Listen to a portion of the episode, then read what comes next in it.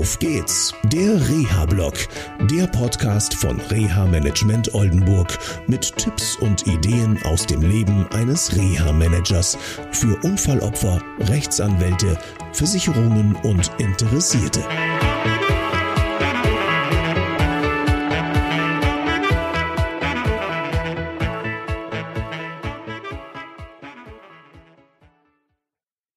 Ja, manchmal ist es so, dass ähm, gegnerische Haftpflichtversicherungen leider nicht die Träger von Maßnahmen sein können, also sprich der Kostenträger. Und ähm, es gibt Fälle, da gibt es zum Beispiel Teilhaftung.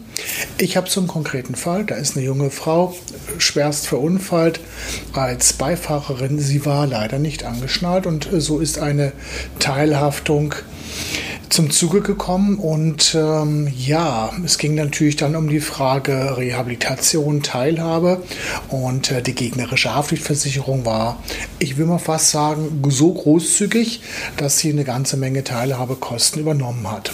Soweit, so gut. Jetzt ging es äh, in die Schnittstelle von der medizinischen Rehabilitation ins Berufsleben. Und meine Klientin, und das steht schon seit längerem fest, wird eine normale Ausbildung auf dem ersten Arbeitsmarkt nicht schaffen können. Das ist schade und dennoch gibt es viele Möglichkeiten, eine Teilhabe am Arbeitsleben zu gestalten. Gut, soweit, so gut. Ähm, jetzt stellt sich aber eine Frage, wo kann die Klientin leben? Weil sie braucht eine bestimmte Wohnform ohne pflegebedürftig zu sein und wo macht sie ihre Teilhabe am Arbeitsleben. Und so haben wir eine geeignete Stelle gemeinsam mit der gesetzlichen Betreuerin gefunden. Wir führten dort Gespräche und es kam raus, ja, es sind Maßnahmekosten zu tragen und Unterbringungskosten. Bedeutet ganz konkret für die Klientin, dass wir jetzt schauen dürfen, wer trägt das Ganze. Denn an Maßnahmekosten kommt ca.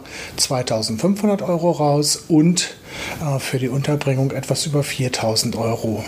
Wir unterhalten uns also über eine Gesamtleistung, was da so an Kosten entsteht, von ca. 300.000 Euro. Dass da eine Haftpflichtversicherung bei einer Quote von 30 Prozent sagt, immerhin 90.000 Euro in der Gesamtsumme, wir möchten da nicht äh, leisten, ähm, ist verständlich, auch wenn diese Versicherung mir signalisiert hat, ja, sie sehen das Ziel, nur sie können halt unter diesen Voraussetzungen nicht die Maßnahmekosten voll übernehmen, sondern wir müssen auf Sozialleistungsträger zurückgreifen.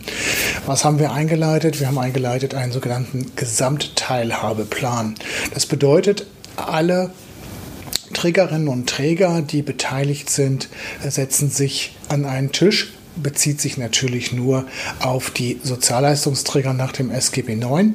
Wenn ihr mehr dazu lesen wollt, im SGB 9 steht ab dem Paragraphen 18, 19 fortfolgende SGB 9 eine gesamte Menge zum Teilhabeplan. Das ist für euch auch wichtig, weil wenn ihr in so einer Situation seid, könnt ihr einen Antrag stellen und fragen, hallo, können wir mal einen Gesamtteil Teilhabeplan, schweres Wort, Gesamtteilhabeplan machen.